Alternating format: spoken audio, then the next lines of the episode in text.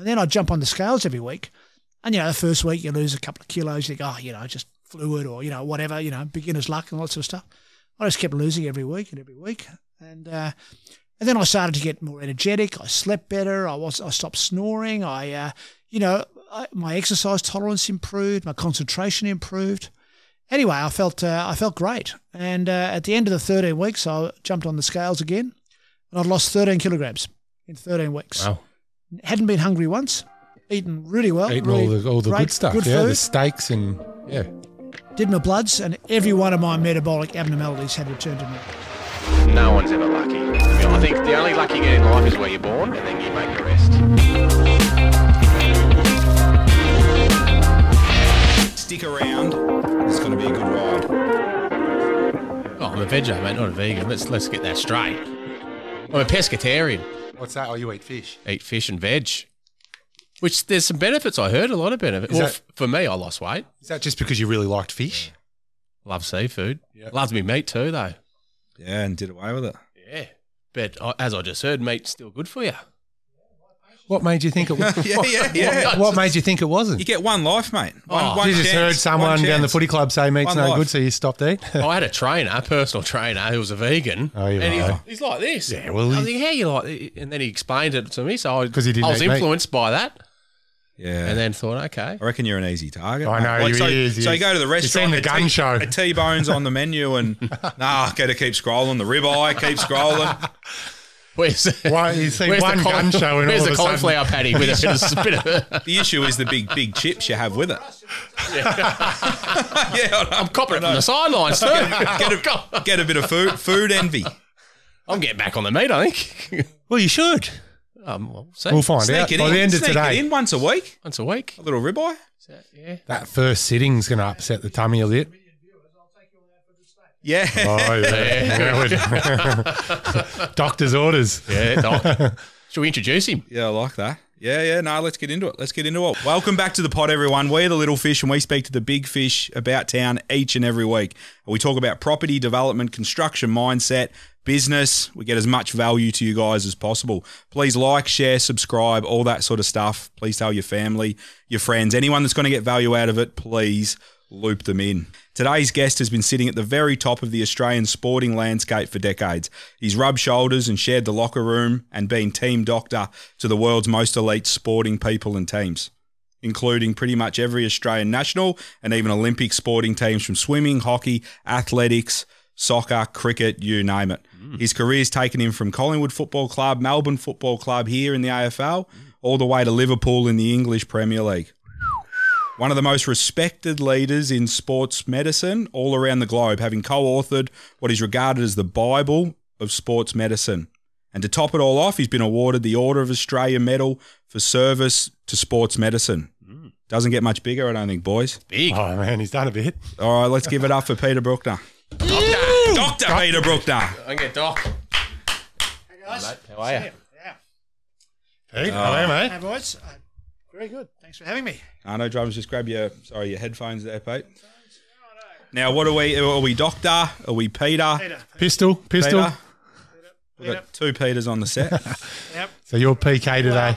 Well, actually, everyone calls me Brookie, so you Oh, can yeah, call me Brookie. Brookie. I like Brookie. I like Like that. Brookie. Started at school as Brookie, and I've been Brookie ever since. So uh, it's not very sophisticated, is it? But uh, you know, I like it. it's all right. Yeah. Was that around the world? Over in England, were they calling you Brookie? yeah, Were they? Yeah, yeah. They all call me Brookie. Yeah. Nice. yeah. Or Doc.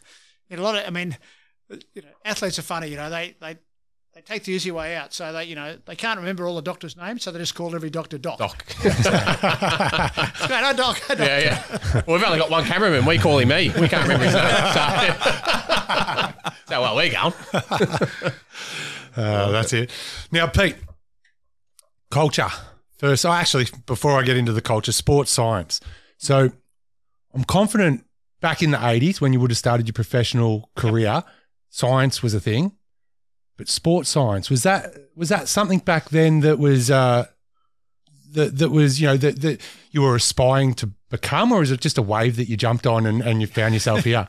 Yeah, well, life's all about timing, isn't it? Really. Um, and yeah, I guess I was, I was lucky in that uh, when I sort of you know did medicine and, and finished university and, and so on, there was probably before then, you know, sports medicine, uh, say from the medical side of it, didn't really exist as a profession, and uh, there was no one doing like full time sports medicine. So you know the.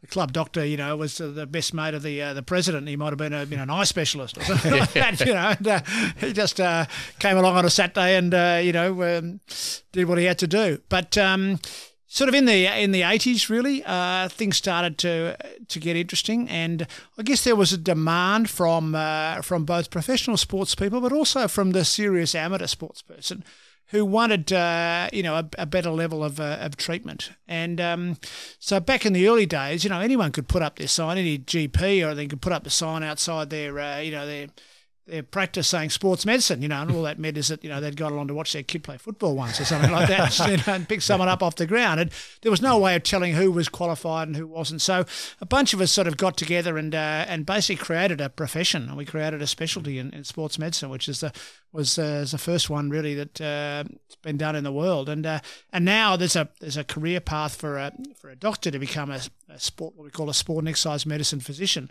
and uh, and that's the same sort of way as you become an orthopedic surgeon or a, or a cardiologist So or something like that. So things have really changed in the in the last sort of uh, 30, uh, 30 odd years. Um, Well, back in the day, they were having smokes and beers at halftime, weren't they? well, that's right. You know, I, I remember uh, you one particularly uh, cold day when when uh, someone came out with a uh, with a, a uh, bottle of whiskey and, uh, and gave everyone a little nip. And uh, I can't remember what happened in the last quarter, but uh, we certainly enjoyed it anyway. But um, yeah, look, things have changed uh, changed a lot uh, in that time, and. And yeah, we had the old trainers who, you know, would just sort of uh, rub you and uh, um, and, and put uh, put heat on everything and, uh, and so on. So, you know, we, we've a lot of the things you know we, we did probably didn't help very much, but uh, it has, as you said, become much more scientific over the last uh, thirty or forty years, and, and now you know you you go to a, a an AFL club or or a, you know. And, and there's a lot of science, you know. There's basically everything is monitored. Yeah. You know, every movement, you know, you, uh, they can tell you exactly, you know, how fast you've run, how many sprints you've done, how you know, all this sort of stuff, uh, and then the weight room and, and so on. So. Uh, almost, you know, too much, really. I mean, uh, you know, you wonder how they can use all that data. They have so much data, you know, Yeah. and sometimes I think it might be data for the sake of it. And I think the really good guys are the ones who, who you know, pick the, the guts out of the data. They can and, and dial use it- in on use the stuff the that's really stuff, uh, yeah. really important, just rather than collecting data for data's sake. So, yeah, I've seen a huge transformation over, you know, over. So you got you were 40 at the beginning of it, and I guess, like Yeah. you said, you've formed this profession or put some things in place, Yeah. and now I imagine overseas and around the world, like you said, it's just evolved and morphed into so many other little nuances, whether it Yeah. be Yeah, there's you know, there's just two aspects to it. There's the medicine, so that's obviously looking at more at, at injuries and uh, both prevention and, and management of injuries, and then there's the performance aspect, the science aspect of it all, which is you know, all about you know sort of physiology and, and nutrition and psychology and, and all these different sort of uh, areas. So it's a it's a broad uh, church. The the sports medicine, sports science uh, church, and, and again, you've only got to see it at a you know at an AFL club. You know, you've got uh, you've got a high performance head, you've got uh, someone in charge of uh, weight training, you've got someone in charge of, uh, the running aspect, you've got uh, you've got dietitians, you've got uh, you know doctors, there's niches within it. physiotherapists, you know uh, psychologists, massage therapists. Uh, there's a cast of uh, of thousands, and um, and you know, the, the challenge, of course, is to get those people to, to work together so that the the performance team or the high performance team, as we like to call it, is, mm. is like a team within a team, you know. And, and I've seen some pretty dysfunctional teams, and I've seen some some teams that have you know worked really well together, and and that's the the key to to that team. And, and to, I mean, it's it's in any any business. I'm not pretending we're any different, but a lot of the time, you know, you find particularly in sort of high profile elite sport that people are maybe there, you know, a bit seduced by the by the glamour, and and they're, they're all about themselves, and, and they're all about trying to sort of uh, um, make themselves important and keep their job because it's a pretty ruthless industry. Yeah. You know, there's a lot of Yeah. uh, you know a lot of people get moved on, and you know the, the coach might get moved on, and he brings someone else. You know, a new coach brings in someone new, and all this sort of stuff. So there's a fair bit of insecurity in there. So it's sort of understandable in a way that, that people might be a bit sort of self-protective and, and so on. But uh, the really good uh, the good teams, and, and, and I was involved with uh, in a small way with with Melbourne uh, this year, and um, uh, and that was the best group probably that I've ever worked with from a team point of view. They were all very good at what they did, but there were no egos and the communication was great and they had a lot of fun, but they did a fantastic job. And it was no coincidence, I think, that Melbourne had an amazing year and probably the best injury record in the history of, uh, of AFL, VFL football. Nice. Can we elaborate on that just a little bit? Because I was going to sure. ask you about. Yeah. Um, obviously, you've been involved in a lot of organisations globally as well, and the successful ones like Melbourne this year. Is there a common theme with these successful organisations or clubs or businesses that we can sort of break down to our audience that could help them build a business or themselves? Or Yeah, well, I think you know what I alluded to a little bit is the team aspect. You know, team first. yeah, Um, and I think it's been well documented that the Melbourne players, um, you know, admitted 12 months ago that maybe they were, you know, a bit uh, more interested in their own ego, their own egos and their Mm. own performance and, and, and so on. And because you know, when you when you come into into professional sport, you know, you're an 18, 19, 20 year old, you know, you you're just trying to.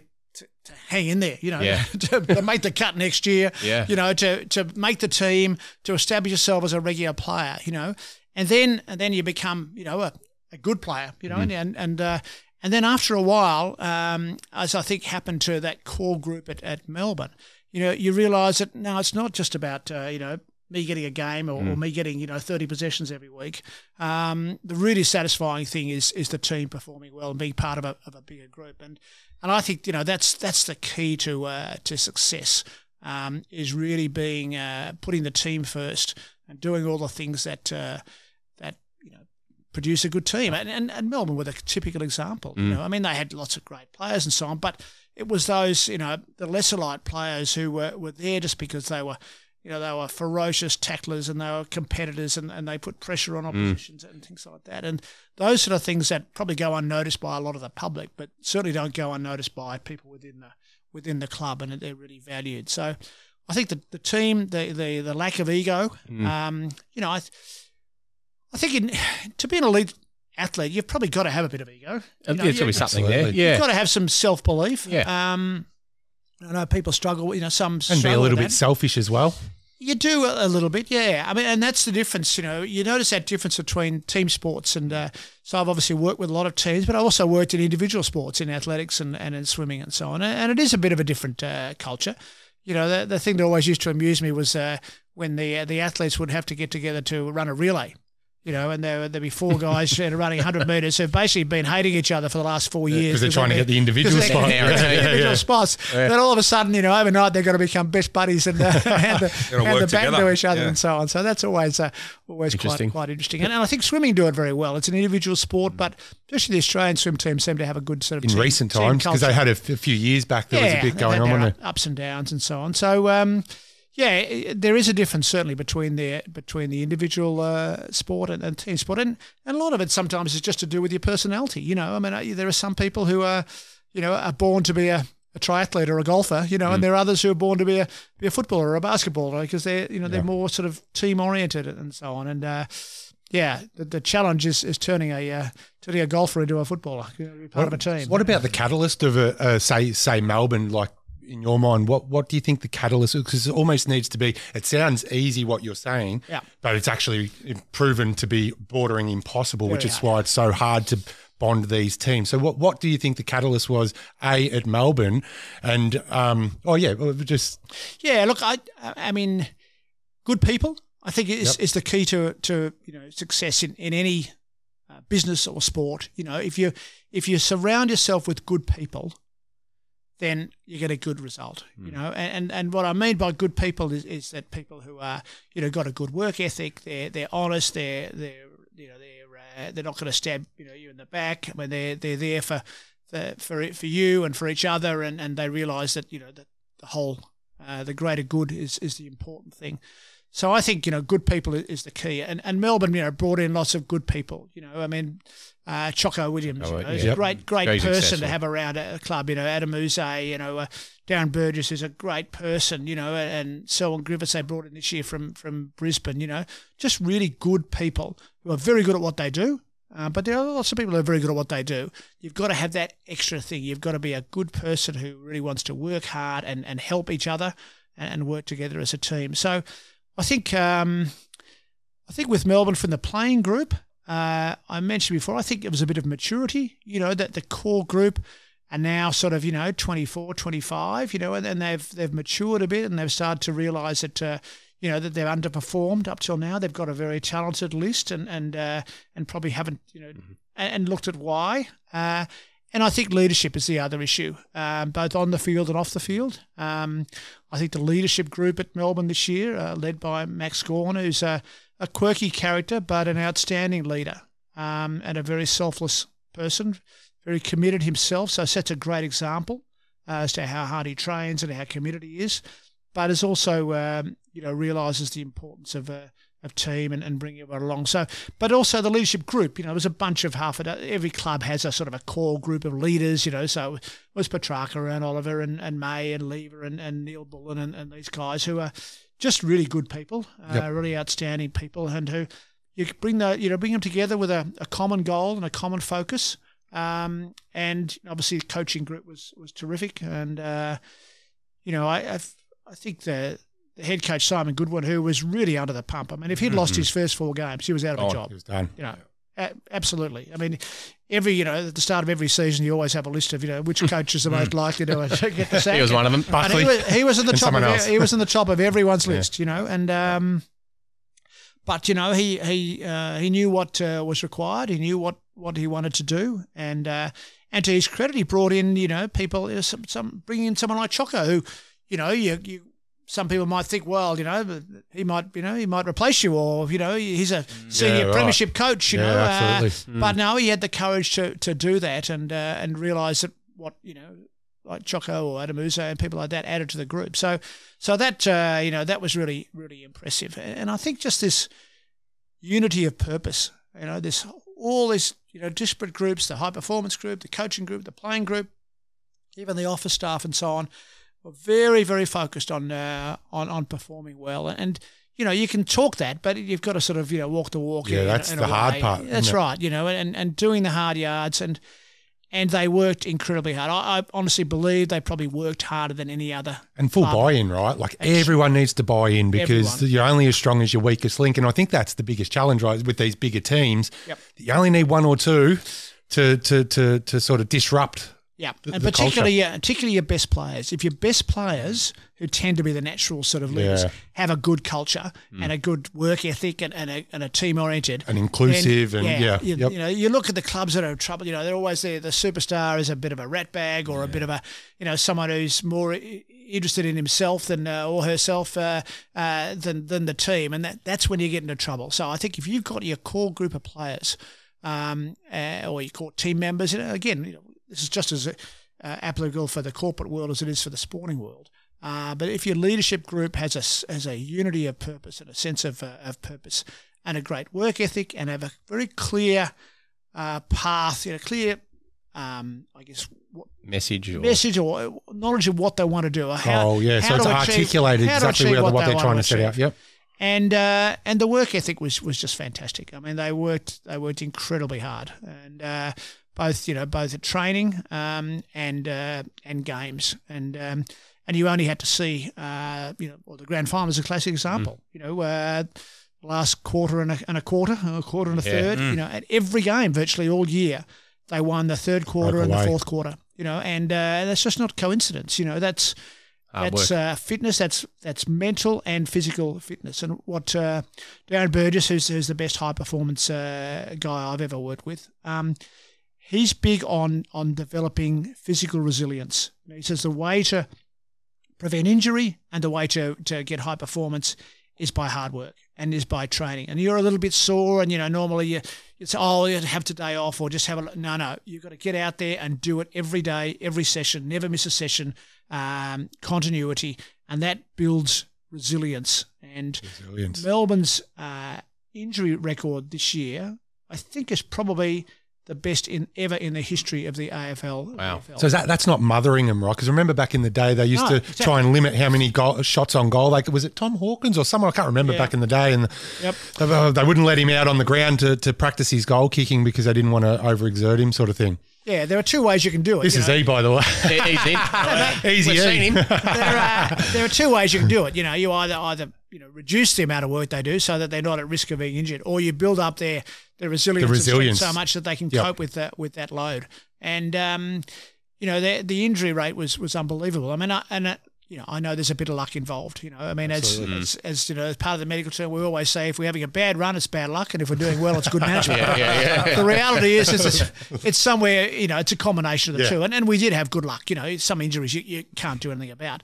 But soft tissue injuries you can. And uh, we virtually had no soft tissue injuries. So the first time in VFL, AFL history that a club has had nine players play every game. Dead set. And that's 25 games, you know, not just 18 the way it used to be. and they're 90 your best players. And if you can get your best players on the field each week, then Well, they put you in the best set. That's right. So of those nine, there were four of our five All Australians, Mm. and we had seven nominated for the All Australian team.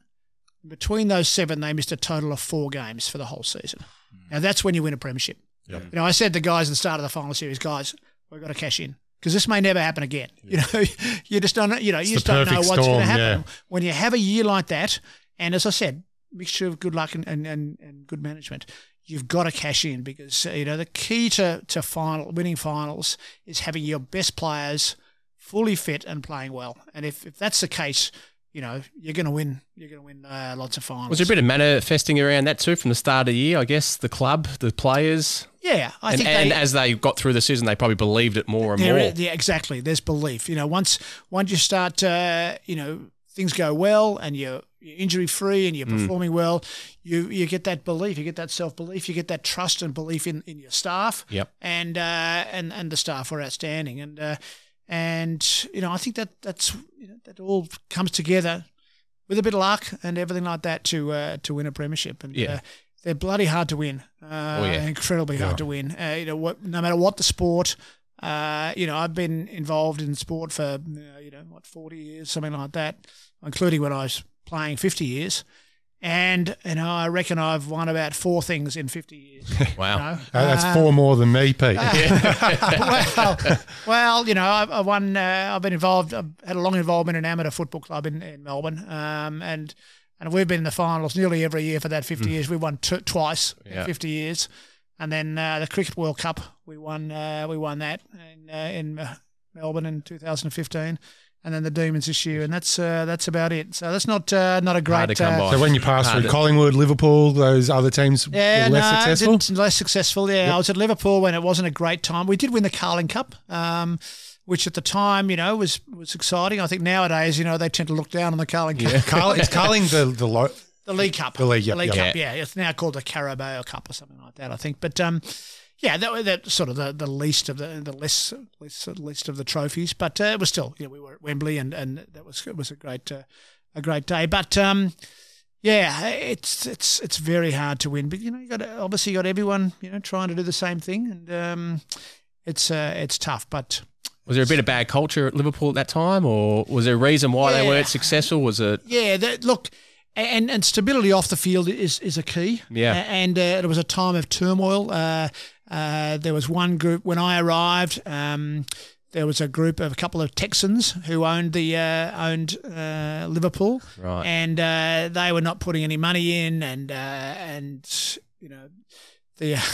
They actually couldn't come to games anymore because the crowd would give them such a hard time and so on. And, Wow. uh, and so in my first six months, um, the uh, the ownership changed. There was a high court ruling. I was just so dramatic. You know, it was just a circus, really. There was this high court ruling, and the, they managed to get rid of these Americans and replace them with another lot of Americans. And so, in the first six months I was there, uh, the owners, the CEO, and the manager that were there when I started were not there after six months. So it was a pretty uh, a pretty traumatic sort of uh, time, and and you know it, it's very hard for clubs to be successful when when you don't have stability off, Off the field. You know, so that's the first thing. You got to get things right off the field, uh, and that starts right at the top. Mm. You know, whether it's the owners or the board or, or whoever.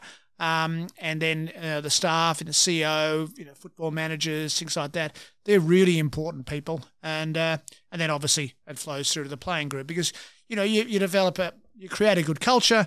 Uh, people want to come Enjoying that, you know, at the time, even though they were Liverpool, probably you know the really good players thought, gee, you know, do Hey, I want to go into this uh, Yeah. basket case? You know, so you've got to make it an attractive place, and, and that's what's happened at, at Liverpool uh, the last few years. Um, you know, they they got stability off the field with these with new owners. They've been there a few years. They've got a dynamic manager in who's a very good sort of people person, and uh, and you know everyone wants to play for Liverpool now. So Starting to see the benefits. And that can come back to business too. Like it starts from the top, of I guess. If it you does. if Of your leadership's bad at the top, it's going to filter down to the trades on side or to your apprentices, and the job's just not going to get done right. or trying to create a, an environment that, like you said, that that attracts work that, for. that attracts the best talent, right? Because if you if you can't, you, you said before, Pete, most important thing, whether it be in business, sporting teams, or you know, it's even just in life in your friendship group, it's, it's you know the people you surround yourself with. Absolutely, people, PK. yeah. I mean, I, I ran a, a large sort of uh, multidisciplinary sports medicine clinic for, for 20 odd, odd years and so on, you know, doctors, physios, massage therapists, all that sort of stuff. And, you know, my, my hiring philosophy is if someone becomes available, a good person becomes Mm. available, hire them. Doesn't matter if there's no job for them or no, they'll create the job. Oh, I love They'll that. create the Yeah. work. You just get good people in. Get the best it, you know, people, it might not be the perfect time, and people say, "Oh, there's not enough work for everyone." No, no, they're good.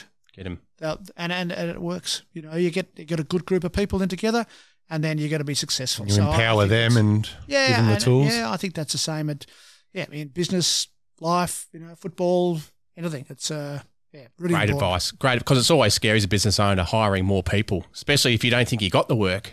But if you get the right person in, They'll get they'll bring the They'll figure it. Yeah. Yeah. they'll bring the work in, you know. And if you if you make a better business, then you'll be more successful. So sometimes you know you've got to invest in the business, you know, Yes. uh, and and you know, you've got to uh, you got to spend money to make money, and, Yeah. and that and that requires you know a bit of some balls, as, as you Take, said. a, take a little Uh, bit of risk. Yeah, yeah, and uh, you know, particularly when, but again, you know, if you get good people, that risk is minimised because you know you, they're going to do the right thing they're for going to you. do the right thing. Yeah, and it might take a while, um, but you get there. Yeah, yeah, that's it. And what I'm hearing in these these organisations, these successful organisations, is these leaders that are in these places. They're they're they're selfless. Um, they they put others first, and they set and they set the example. This is sort of you know is what is what I'm getting Yep, because because these like you talk about Gawn and these guys, they they're setting the example and they're putting others first. Yeah, so we've gone exactly. So if Gawn's out there, I'm look at me, I'm the guy. People are, you know, and, people and- people are buying into him. yeah, People are buying into him, and he's got got that 18 or list of Yeah, 30 or 40. yeah, and he, you know, he very proudly, you know, did not miss a session. You know, he had to go to a funeral up the country one day at you know, ten o'clock and so on. So he arranged with the fitness guy to meet him at six a.m. in the morning, Wow. so he could do his session. he could do so it. he didn't miss a Yeah. session Yeah. because he said, you know, I'm the captain. I'm not going to miss a session. You know, um, you know, Christian Petracca, you know, said to the the fitness guy, I want to be the best, best on ground at every training session. So he would come up to the fitness guy after every training session. Was I best? Was I best? and that's like metrics that you know, Yeah, distance covered, yeah, all speed, that all of that stuff. And, yeah, and uh, interestingly, the previous year he was doing that. He started doing that when, when Darren Burgess came, and uh, and he was the best at every training session. This year, he He was. had others beat him. because That's others, beautiful. others yeah. said, "Hang on, Petracca had a really good year last year. maybe, uh, Doesn't maybe, onto maybe he's doing something right. Yeah, they're a bit slow some of these football, Took him a whole year to figure it out. yeah, yeah. but they got there in the end, and uh, so it was interesting. Yeah, so it's that it's that you know pushing yourself, dem- demanding to always get better. You know, I mean, you know, Gawn was at the top of the tree. He was captain. You know, I mean, he could take a he could take a day off. you Yeah, know. yeah. But Petracca could take an easy training session and not be the best player around. You know, Yeah, but that's what that's what makes Leaders. good players or good people great. yeah. It's that constant. They're never satisfied. They're always striving to get better, and that's you know that's so important. I mean, you see, you know, you see it in sport. People think they've made it. You know, they've they've they've made the test team or made the first eighteen or, or they've made the Olympic team. You know, and I think, oh, that that's it. You Yeah. know? But uh, and they sit back and and you know they don't quite achieve. I mean, that's fantastic. You know, they've done really well. But for some of them, you know, they're that talented that they could actually go that step further if they just uh, you know push themselves and uh, uh, that that bit harder. So it's a combination of uh, of you know you've obviously got to have some talent and, and you know skills and so on, but it's that drive you know that, that really uh, That- you know shows the difference. That leads me to something I really wanted to ask you today, Pete. It's about a statement and whether you think through all of your experiences of all these elite environments and teams and organizations, does hard work beat talent when talent doesn't work hard? because I've heard that.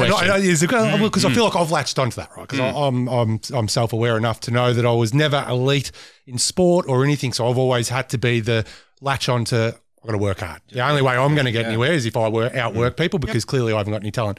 But, but all these years, like, you know, from Liverpool to the Mighty Pies to Melbourne, the Olympic team, all the individuals and stuff, like, is, is that something that you can confirm or deny, I suppose? Well, look, it's not as simple as that. Obviously, you know, if you have zero talent, you know, and you can't you fall over when you run, You got no hope, Benny. you're not going you're not going to get there. But um, you need both. You know, you can't do it on talent alone, and you can't do it just on on hard work. You've got to have some talent. A balance of both. But you know, I've seen people with with limited talent, you know, achieve massively, and um, and I've seen far too many people incredibly talented, because part of part of the problem, you know. It's it's a problem being talented. It's not one that anybody. Well, I haven't. I haven't had that. I've only observed that. I've never had that problem myself. But uh, you know, because everything comes a bit easy. You know, when you're a kid, you know, growing up, you know, you're you're the best at everything. You know, you're the best runner, or you're the best footballer, or best cricketer, or you're best at, at schoolwork, or you know, anything. I mean, and um, you know, my um, one of my sons actually summed it up very well when he was talking about schoolwork. You know, and he said. Uh, the problem was that you know he didn't learn how to study until he was at university. You know, whereas one of his brothers, who who probably wasn't as smart as him, um, actually had to learn to work. You know, right from when he was ten From years start, old, yeah. and actually he did better. You know, He than, didn't- he than, didn't than have the, to. than the older brother who yeah. who you know uh, ultimately did okay, but um, didn't really learn how to how to study. So it's it's not just in sport, but uh, you know you've you've got to uh, you've you've got to uh, Put the hours in. yeah, yeah, you have, and uh, and it's hard sometimes, you know, because as I, as I sort of alluded to before, you know, when you when you're winning everything and when you're making every team and you're cruising along and you know you all these other poor guys are having to work their butt off and you're still beating them and so on. It's it's it is you've got to be self motivated or you've got to have a good mentor And build or a that good resilience you were talking about Yeah, earlier. That's right. You know, you see so many people burn out. You know, they're superstars as school kids, you know, in whatever sport it might Mm. Yeah. be or so on, or music or, or anything, you know. And then they get to whatever age, you know, sort of seven. It might be because they were a bit bigger than everyone, you know, which often happens in sport. You know, you mature, you develop a bit earlier. 1987, under 10 threes, best and fairest. Well, there you go. You know, you're probably the same. Three foot That, that was, that was the peak of me sporting That's career. right. You're probably the same height you are now. you know. yeah. But to your point, that was Yeah. because exactly that was like one of the uh, exactly. You know, and and uh, so you know that happens so often that uh, that you know they've never developed that that work ethic, that work habit, and you see it in, in AFL football a lot. Not as much now, I think, because now to even to get drafted and so on, you've mm. got to you know you've got to be able to work and work pretty hard. But you you still do see it, and and, and you know people, you know. The word gets around, you know. The word gets mm. around uh, football circles, and they'll say, "No, it doesn't work hard enough." No, well, that's right. I think the, the scouts and that sort of stuff, like you say, it's so dialed in mm. that they'll that they'll go and watch and go speak to coaches and And the question is, if someone's not working hard enough at 17, do you write them off forever? Or, I don't you know, think if so. they've Or can, you, or can you teach them? or put can you them- teach them? put you know, them in can the you system? motivate them? Yeah. Yeah. You can, get- can you teach work ethic? Is yeah, that I think you yep. can. I think you get good people around you, and Yep. good role models, and, and a good culture. And yeah, people uh, people get it. You know, when everyone else is doing it and they're having success, yeah. you think, oh, hang on, I want to be part of that.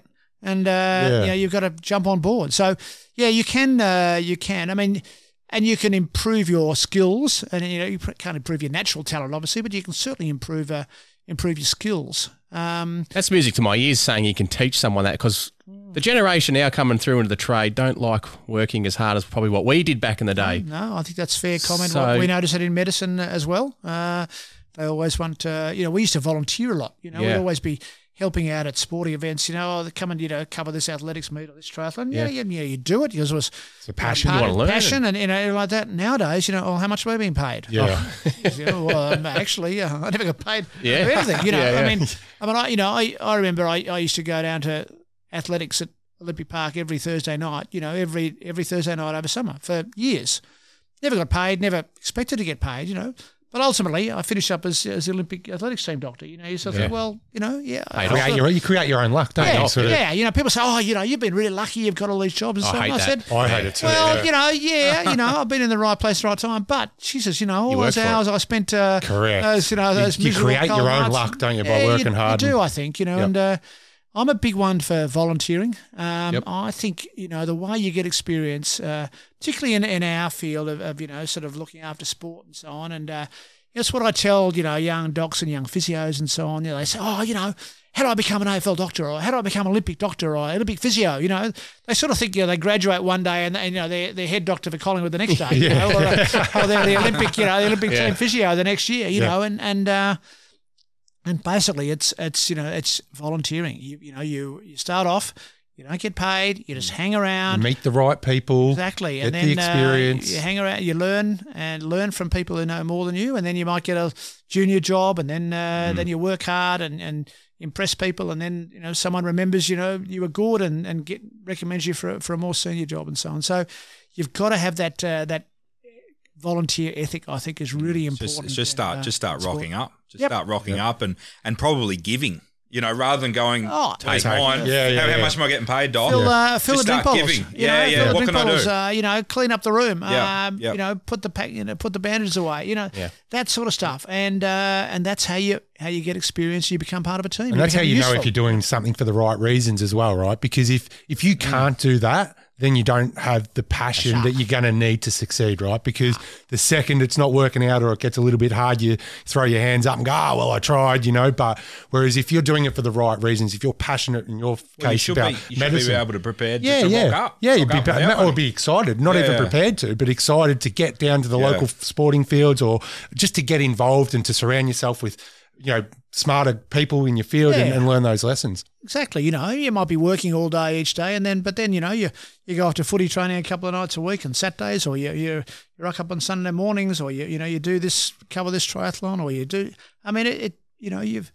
As I said, pe- people say to me, "Oh, you know, you've been lucky," and, and uh, you know, I have. I mean, I, I've had a fantastic, you know, uh, uh, career and so on. But um, you know, also, you know, I think I've worked harder than anyone else in my in my area. You know, and every night, you know, well, well, uh, you know, have dinner and then you know get the kids when they were little off to bed and so on, and then I just head to my head to my desk for you know for two or three hours, and you know, I've, I've never watched a TV series in my life, you know, and uh, and other than sport, you know, and uh, gotta watch that. But um, um, you know, I- Thursday through Sunday. yeah. So you know, it, it's it's it's all about yeah. It's a, you got to work hard. You know, if you want to get somewhere. Um, It's funny there's how no- it no always comes back to that, doesn't it? It always come back to working hard. And I, th- I think that's a big one for all the young listeners too, who are out there thinking about what they're going to do. Maybe, like Peter said, go out and volunteer, or even shadow. If you want to get into the construction, shadow maybe a builder or someone for a, you know, a couple of weeks or on weekends if they're working, and, and get an understanding think and outside feel the of it. square. Yeah. Exactly. Yeah, I mean, most people are happy to have someone you know tag along with them as long as you you know you're be, you're helping. You know, you're, you're doing little bits and pieces. You're not being a nuisance. You know, you're not asking too many questions. Yeah. So can we shadow you then to the next Olympics? Or? in the suitcase. yeah, yeah. Here comes Hollywood. Team Doctor. Uh, I'm, I'm Pete, Geelong though. Pete, I've got one for you. Something that we, me and Pete, we've got our, our development business and something that we spoke about from the beginning. Like, and it's and it's a bit of a buzzword. I don't even know if it's a buzzword, but and we've said it a few times today, and we've probably touched on it a little bit about culture, right? I'm tipping back when you started, culture wasn't necessarily articulated as a thing. It was probably still part of the recipe, but wasn't so much, you know, a, a- a buzzword. Um, over the journey, explain to me what does culture mean to you? When when you think and you say culture, what does that mean? What's a good culture? What Yeah. what Well- makes a good culture? Yeah, it's it, there's a lot of things that make a good culture, and we've touched on a lot of them. uh, Also, you know, it's it's good people, good work ethic, you know, good uh, um, good principles. It's interesting, certainly in, in, in sport, you know, things have changed dramatically, and the the biggest change is, is when I started, you know, it was basically the coach. You know, the coach was up there, and the coach, you know, yelled and screamed and and and, and you know, did what the coach said. You know, and really the players had minimal input.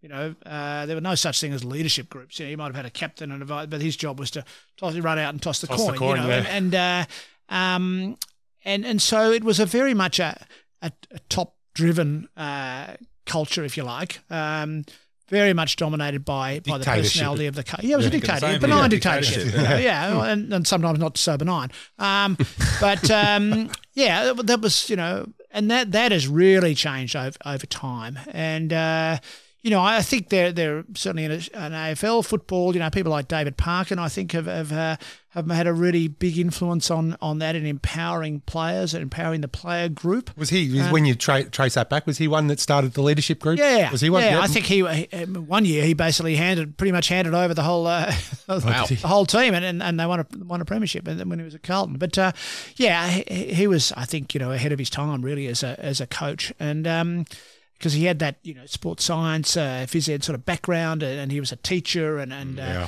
um, you know the best coaches are always teachers. You know they're uh, Yeah, Clarko, Clarko was the teacher. teacher. You know, Sheeds, uh, was I he a teacher?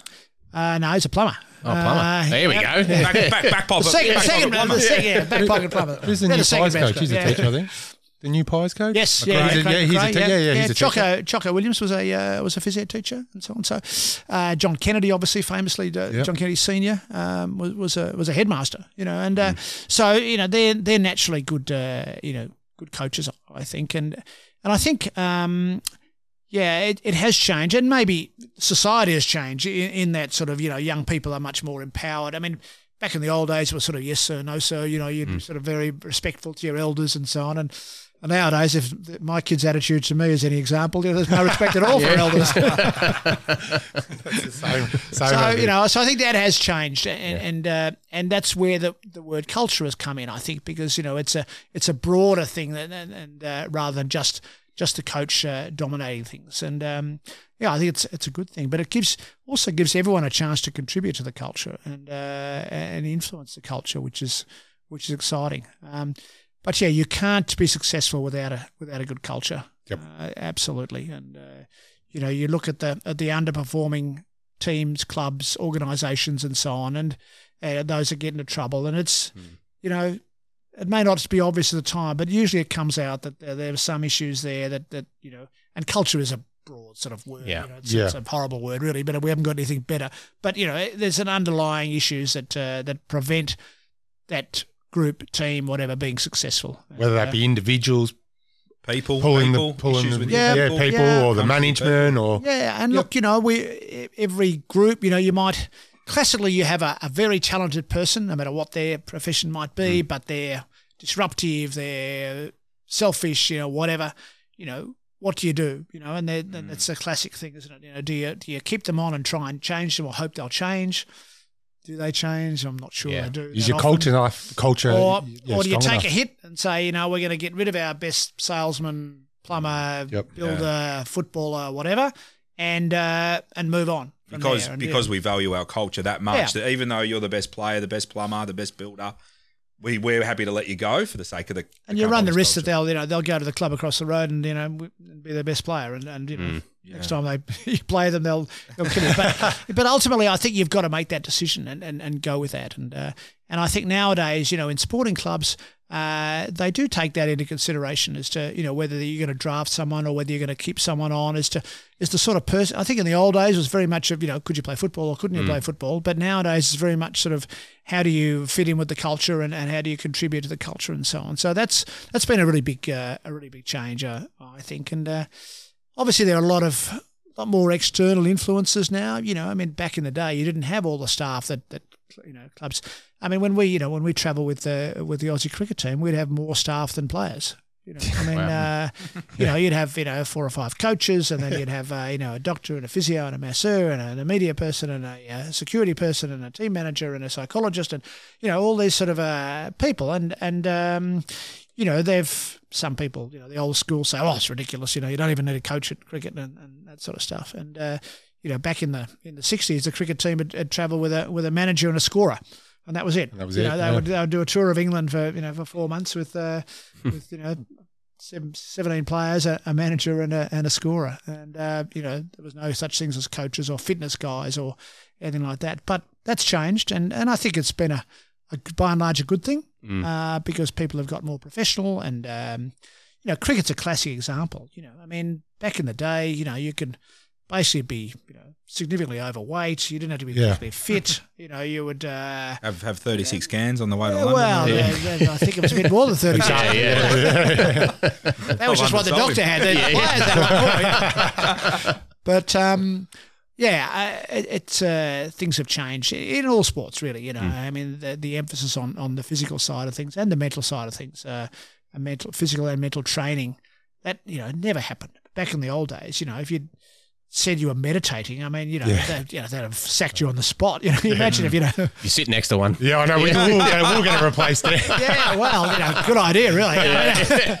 but you know, I mean, nowadays, you know, players are encouraged to do that, or, or yoga or Pilates. I mean, you know, that was that was girl stuff. You know, you didn't do that in, in, the, in the good old days. You know, I mean, uh, so we've come a long way. You know, which is great, I, I, I think. And uh, but again, you know, you've got to make sure that you're not just doing it for the sake of doing it, and there's a reason, there's a reason, there's a purpose behind uh, everything that you do, whether it be your you know your your weight program or your or your your running or or your uh, uh, psychology or your, or your meditating or your Pilates or your yoga or uh, your massage and so on. There's got to be a you know a Underlying reason, reason, an yeah. underlying reason, and it's all got to contribute to uh, to performance. And uh, if you're just doing it for the sake of it, then Won't work. point. Yeah. And it's all got to be part of that part of that clear direction that you Yeah. talk about, that strategy, that vision that your leaders have in your company, Yep. why you're doing these things, Mm. and it's going to contribute to that. And and you've got to get people to buy in, and, and Yeah. the way you get people to buy in is, is again by by leadership and by example. And by articulating Yep. the vision, yeah. Yeah. Uh, Is the Australian cricket team really good at showing that? I mean, they've done some cultural shifts over the last decade, especially, and you're seeing where we were at at one stage to where we are now.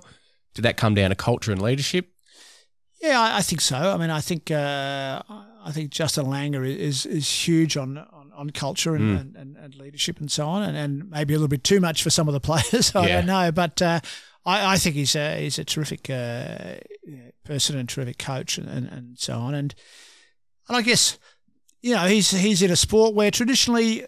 You know, there hasn't been that sort of intensity, and, and you know, even the role of the coach, as I mentioned before. I mean, they didn't have a coach in cricket till Yeah. 20 years ago, and uh, um, and you know, cricket has certainly changed from being that very much sort of uh, laid back, um, you know, non-scientific. I mean, now they're athletes. You know, we the, the cricket team has a full-time fitness guy who Yeah. travels with them the whole time.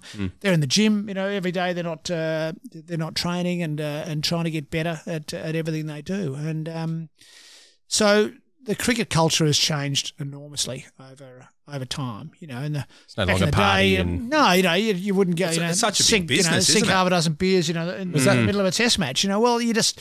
Don't- I mean, nowadays anymore. they just want to get you know get back and have their ice baths and have dinner and, then have a massage. You know, so it's a completely different culture to uh, to what it was, and uh, and some people still.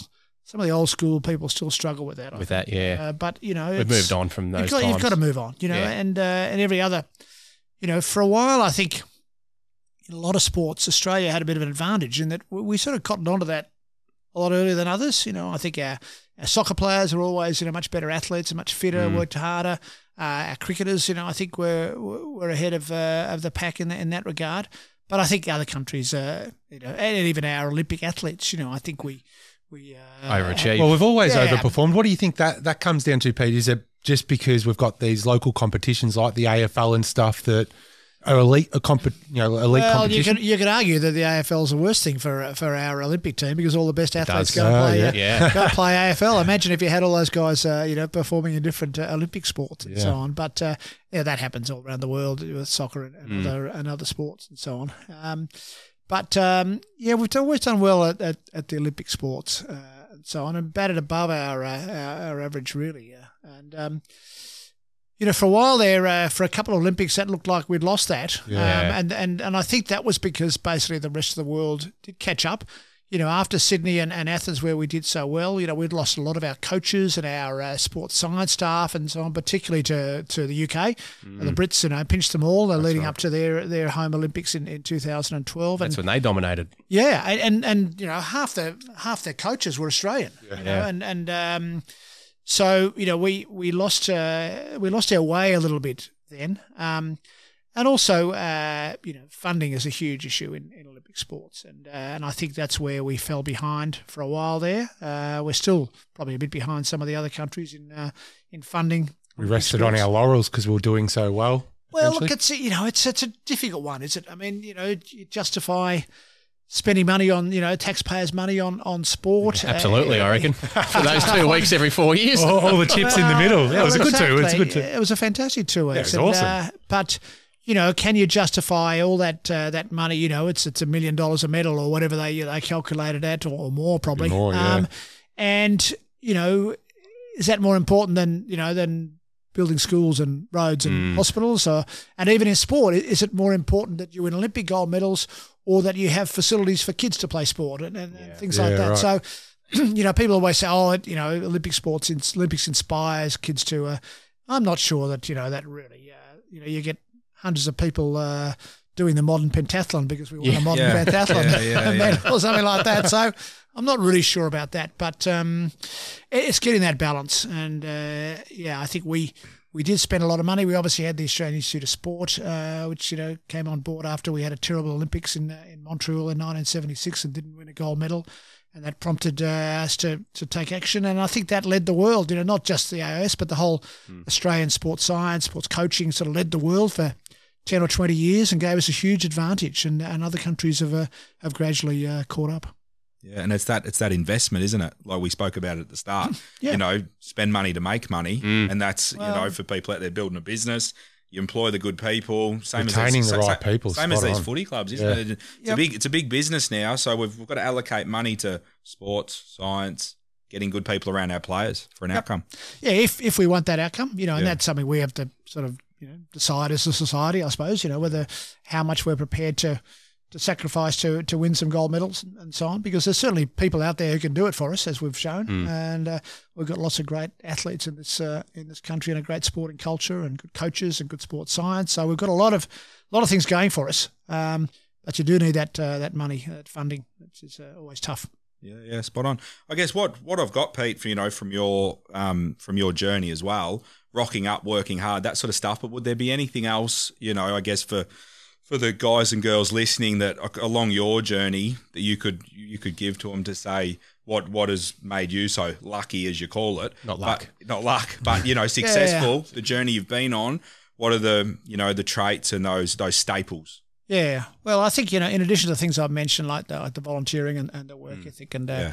and so on, I think you've, you've got to be willing to go out of your comfort zone. Yep. Um, you know, people sort of uh, said to me, you know, oh, you know, why did I uh, why did I go to Liverpool, for instance? You know, and I had a great setup here. I was a Socceroos doctor here, and you know, I had a good practice here, and family here, and everything like that. You know, everything was life was great. You know, I couldn't couldn't complain. It was comfortable. Uh, yeah, very comfortable. And uh, and then you know Liverpool came came and approached me and and and said would I come there and uh, and and you know I thought well there's you know there's a new challenge and uh, yeah it's certainly out of my comfort zone. You know it was a, a whole league that I didn't hadn't been part of before and uh, and and a new country and a new city and and and so on. Um, so yeah, definitely out of uh, out of my comfort zone and and that comes with you know discomfort. Um, you know at, at times. Um, but I think you know you've got to be prepared to to do that. You know, you can just sit back and just cruise in the same Yeah. job forever if you want to. Yeah. Uh, and I've always been one to sort of uh, move on to the next challenge, and and uh, and also I think by moving on, you, you give other people opportunities too. You know, I mean. Uh, uh, you know, like Olympics. You know, I did two Olympics, and, and people said, "Are you going to do more?" I said, "No, no, I'm going to step back now, and uh, and it's time for someone else." You know, um, and I think that's really, really important. You know, you don't want to sort of uh, hog all the uh, all, the, all the best jobs. uh, but sometimes you come back. You know, I was at Melbourne, you know, 35 years ago, and I came back this year. So No, I didn't know. Picked a realise. good You, year. I didn't realise because I knew you had been at Melbourne, but had no yeah. idea that you were. Maybe you're the key this year. Yeah, yeah. Well, I keep, I keep trying to. I keep, Coincidence. I keep trying to tell people that, but uh, they keep talking about players and coaches and things like that. Yeah. No, I only had a, sm- I had a minor role at Melbourne this year. I was just there sort of one day a week, more of a sort of a mentor leadership sort of role. Oh, in he's the, humble. Uh, in, no, no, no, no, no, no. I'm not. No, I'm, no one's ever called me humble. no, I can honestly say I had a very, very small role uh, because they, were- they were such a good group that I, that they didn't need me, and, uh, and in fact I've told them they don't need me, so uh, I won't be there next year. But uh, I'll still you know be be around, but I won't be formally there. But um, they're a good group. But um, yeah, I think you've got you've got to tr- chal- always challenge yourself you know, and be prepared to, Keep- to keep- take on keep moving. challenges. Keep yeah, moving I, I think so. Yeah, Yeah, I think Uh, the comfort zone's a great That's a huge sure. one, That's a isn't it? massive one. Yeah, like We don't want to do it. No one wants to Yeah. really put themselves out there, but it pays off, doesn't it? yeah, it's where the magic happens. And it's a little bit like just uh, you know those difficult conversations that you've got to have, you know, Yeah. with staff and uh, with with Yeah. people like that. And we all hate that. I mean, I, I hate that. I'm I'm terrible. I'm not great at it. eh? Oh, no, same. I'm not PK's, good. PK's not too bad. You're I'll, not too uh, bad. Well, I think I think you've just got to accept that you've No, got to I be th- uncomfortable sometimes, and and you're moving forward when you do it. Jesus, not enjoyable. I think it's I think it's basically nasty people who enjoy it. you know. Yeah, that's what I yeah, put that's it down. right. Yeah, yeah. But really good guys like us, you know, Yeah, we really good struggle with it. Yeah. Now, Pete, Pete, I what told you I rugby- wasn't humble, you know. Yep. Pete, when when I was doing a little bit of research before you came on, I, I came across a an article or a few little articles of your time in Liverpool, and there was something about the I think the coach overruled you as the doctor. Is that is that right? Am I, did I get that right? Oh, With the there was a concussion or something, and and with like don't Yeah. send. Yeah, look, uh, I mean the, the the culture in, in English Premier League, and I think it's I think it's better now, but certainly in those days, you know, was uh, um, the the managers are all powerful. You know, Yeah. they're they're incredibly powerful, and, uh, and and they usually get what they what they want, and uh, so that can always be always be challenging, and. Uh, and generally speaking, they, they don't like people who stand up to them, and they, they surround themselves with their their long standing you know, people who've worked for them and uh, and so on. So yes, uh, man. yeah, yeah. So that uh, that's always challenging. Um, but you know, you've you have to keep to your stick to your principles. You know, I mean, uh, I remember way back in, uh, in when I was at Melbourne the very first time. I remember particularly remember Garry Lyon getting concussion and. Uh, and it clearly recovered. You know, it seemed to be fine. He trained really well, but we had this rule then that you missed a week, and eventually it's come back, Back again. then, yeah, yeah, right. that's right. And uh, and I said no, he's got to miss a week, and uh, and then the coach sort of uh, looked at me and said, uh, you know, and uh, Bullshit. what, what would what would happen if uh, if if he played? I said, oh, no, that's fine, but you know, you need a new doctor next week. And, so did he play or not? and I thought, well, of course he did. They got rid of the doctor. No, no, they. I thought uh, no, that was putting, uh, you know, I could see whether they really wanted me or not. But no, I survived, so that was all right. But um, So yeah, that's- I that's- mean, that's look, authentic, It isn't is it? challenging. It so is- sticking it is, sticking to uh, your principles, yeah. sticking true to yourself. Look, you know, I think the, the relationship between the, the, the doctor or the physios and so on and the coaches is always a challenging one. But the way I look at it is that, um, I mean, coaches think that the doctors are just trying to constantly keep people out. You know, that, that, that our role is to say no, you know, Yeah. don't train, don't play, and so on. Um, and I'm I'm up front with the, the coach, and I'll, I'll tell the coach, I said, I want the players to play every game and to train every training session. And I'm going to do everything I can to do that and I'll push them as hard as I possibly can. But on the other hand, if I say that he's not right, then you've got to support me. I'll support you as much as I can. You know, we'll get mm. players back much quicker and we'll take some risks. Because that's the other thing, you know, if you want to keep your reputation as a doctor or physio, just keep everyone out for weeks. You mm. know, I mean, you have a hamstring injury, you know, oh, take six weeks. Because then when they come back, they'll never redo their hamstring and you'll look Yeah. fine. Mm. Yeah. But you say, well, you know, if we get him back in two weeks, I reckon he's going to be all right. But you've got to take the you The know risk, the- yeah. the risk, and, it's, it's a risk reward thing. And um, so you know, my philosophy is is to is to push people as much as we can, but there's a there's a line, and uh, um, and the other thing is that that what most people don't realise in medicine, uh, there's a lot of grey, not a lot of black and white. You know, that there's there's not you know, oh yeah, you know you've done a hamstring, okay, you can play it two weeks, or you can play it three weeks, or you can play it four weeks. For a start, every hamstring is different. Every person's Every different. person, yeah. And every person's sort of muscle and the way they heal is different, and so on. So these are really, you know, these are difficult judgment calls, and uh, and sometimes you get them wrong, and and you've got to admit that, you know. But when you get them wrong, you know, as as you know, as I think I got one wrong, you know, nineteen seventy anyway. But uh, no, you know, when you get it wrong, you know, you've got to own up to it for a start, confront it, and then sit down as a team and say, okay, guys, you know, we stuffed up. We're not trying to blame anyone, but you know, why did this happen? What are the lessons? What are the lessons? Because you learn, you know, it's like in like a, a loss in football, isn't it? You learn more from a loss than you do from a victory. And- Absolutely. And, Absolutely. and you learn, you know, every time you things don't go the way they should go, and you sit down, you learn a lot from it. And uh, I remember at Liverpool, we had a guy, I think he had five hamstrings you know, in a season. He, he finished up, you know, doing a hamstring walking around uh, Euro Disney. Wow, I mean, bloody jeez. he got to that stage. and and we sat down and, and um, we in fact and wrote this up in a, in a journal in the end, you know, and we basically got a whiteboard and said every possible thing that anyone's ever said might help with hamstrings. And we just went through that and we, you know, ticked off, yeah, we can do that, we can do that, we can do that. And we did a massive amount of different things. You know. Now the problem is you got no idea what actually worked because we did, you know, fifty different fifty different things, you know, from from a different weight session to different uh, running session to different, you know, yoga to the massage. You know, we did everything because you know we thought, well, there's no point doing one of that one at a time because you know the season will be gone by by then. Um, so you know that was a really good learning experience for, for everyone on the team, and that, that stimulated a lot of discussion. We all learned a lot more about hamstrings, and ultimately we, we got a good result. But uh, that was because you know we'd stuffed up. Well, you know, Yeah. things hadn't gone as well as they, as they could. So that's really important is to learn from admit your mistakes. We all make mistakes. Yep. You know, um, the worst thing you can do is, is pretend they didn't happen Well, that ignorance, isn't it? It's just going to let you down and hold and, you back. and and learn, you know, and just make sure you don't make the same mistake uh, again. Uh, but if you keep the making time. Mm. the same mistake, then maybe you've got to think of another job or something. Yeah. It's all right, it's all right to be wrong. It's not all right to stay, Stay wrong, wrong. Say it all the time. Uh, absolutely. Yeah. yeah, yeah. It's you know, the sport.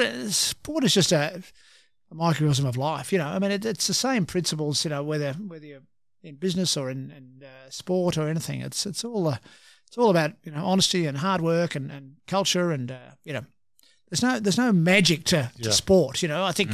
Uh, maybe things are a bit more developed in sport in some aspects, and business can learn from uh, from that about team and team culture and so on. But same same stuff. Pete, a big part of your your your passion, aside from the the sports medicine, is the nutrition.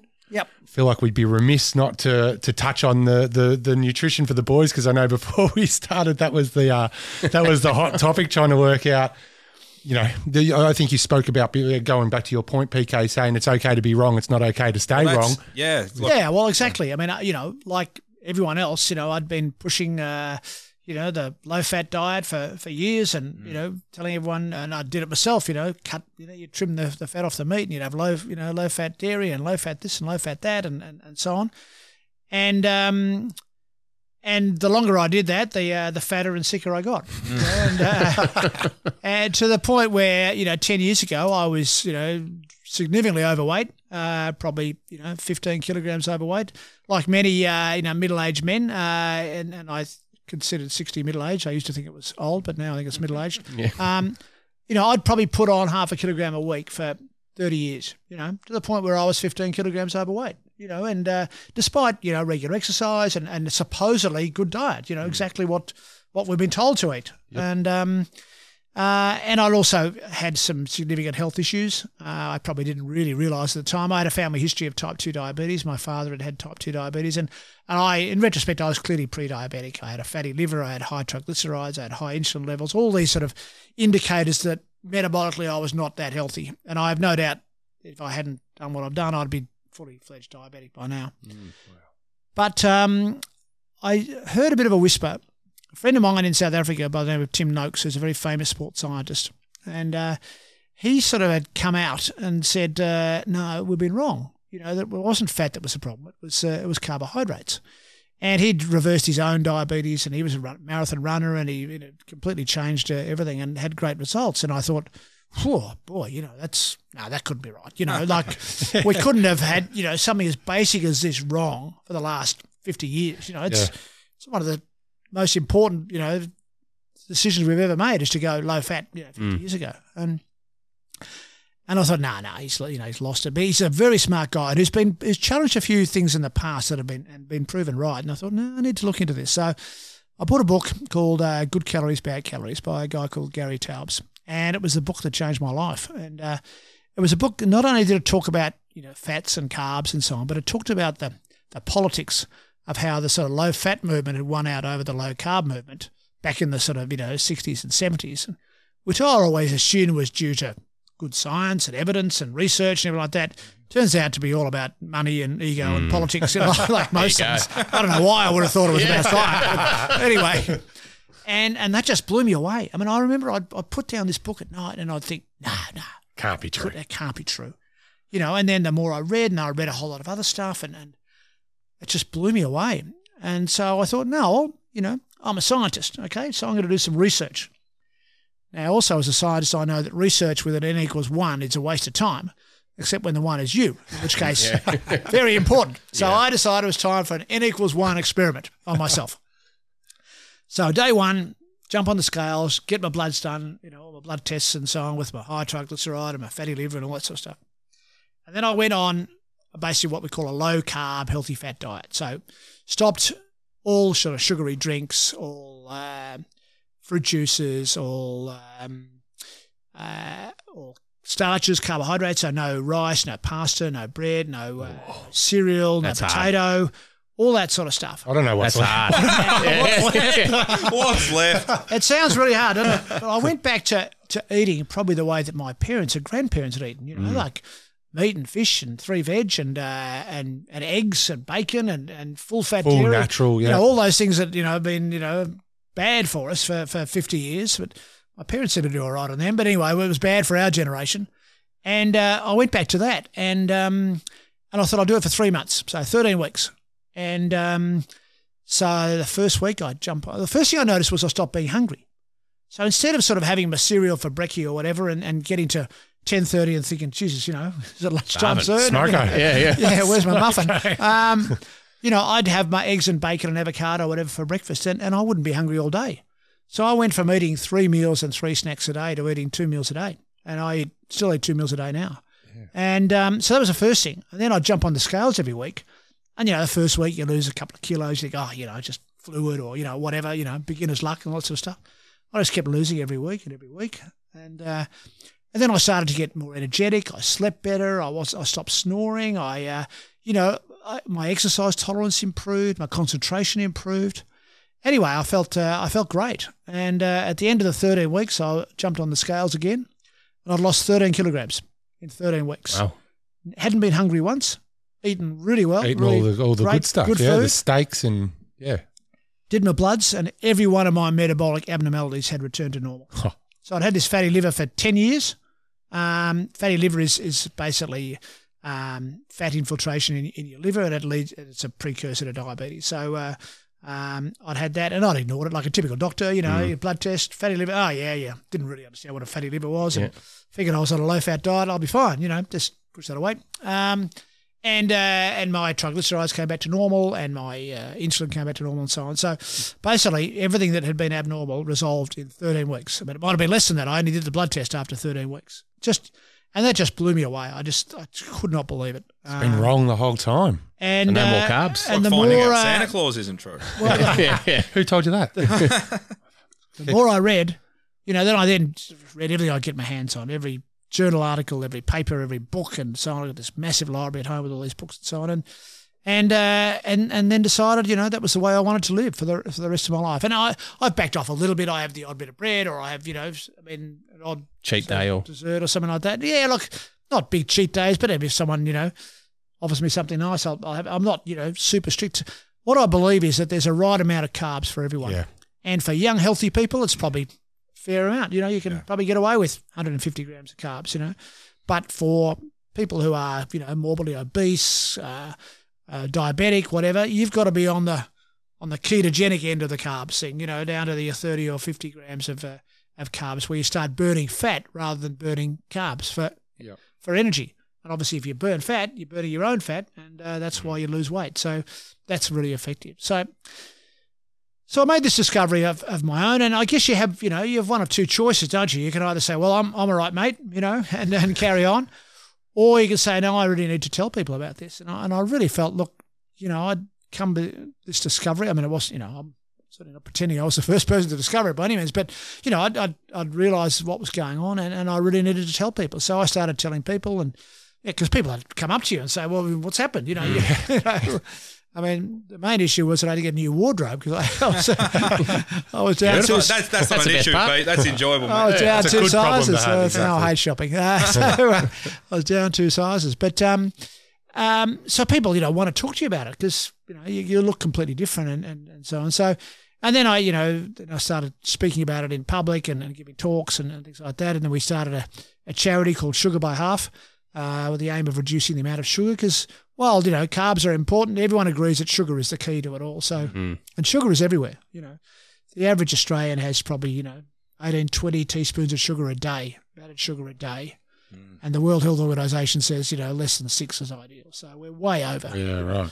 I mean, you've only got to have a standard bottle of Coke, and that's 13 teaspoons of sugar. You know, you'd never let your kid have 13 uh, mm. sachets So, of sugar, yeah, would no, you? absolutely. When you Where- put it like that, it's And then, then what I realised was that sugar was everywhere. It's not just you know soft drinks, but fruit juice. Like we've been told, fruit juice is healthy. You know, yeah. basically, you know, all the goodness is taken out of it, and you're just left with the sugar in the hmm. water. You know, I mean, there's as much sugar in a in a in orange juice as there is in Coca Cola, same amounts. You know, so it's just all this sort of stuff, and, and fruit yogurts, and all this sort of stuff that we muesli bars we all think are healthy. I mean, they're, With they're the full nice, of- hehealthy bloody they're full of labelling and sugar. stuff. The yeah. marketing, marketing, Marketing. that Oh, goes it's behind brilliant. it as you know, well. and what Yeah. I realised was that pretty much all processed foods Mm. have added sugar and, and added vegetable oils. And uh, so, you know, I, I became very passionate about that. We started this campaign. We're, we're still going. You know, we're, we've got a schools program. We've got different bits and pieces.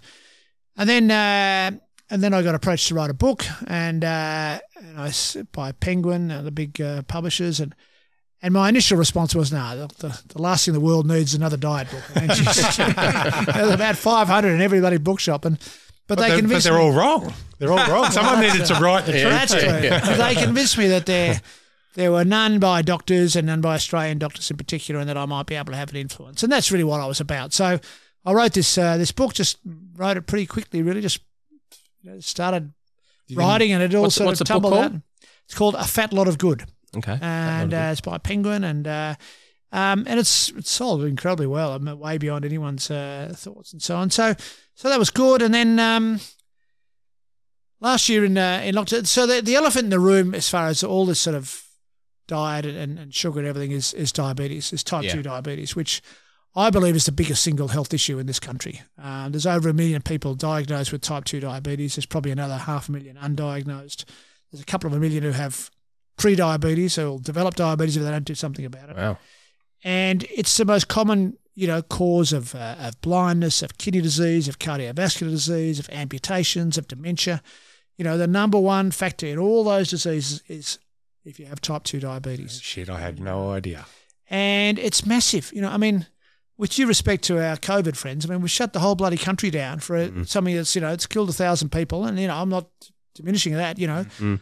But, you know, here's a disease that's killing, you know, tens of thousands of people every year and causing, you know, amputations and, and you know, uh, Not doing anything about it. oh, and, and no one's doing anything about it. And I'm Mm. thinking, well, come on, someone must be doing something. And eventually I thought, oh, stuff it, you know, someone's got to do something. So we, uh, we developed a program, an app-based program called Defeat Diabetes, uh, which we launched in uh, in January this year.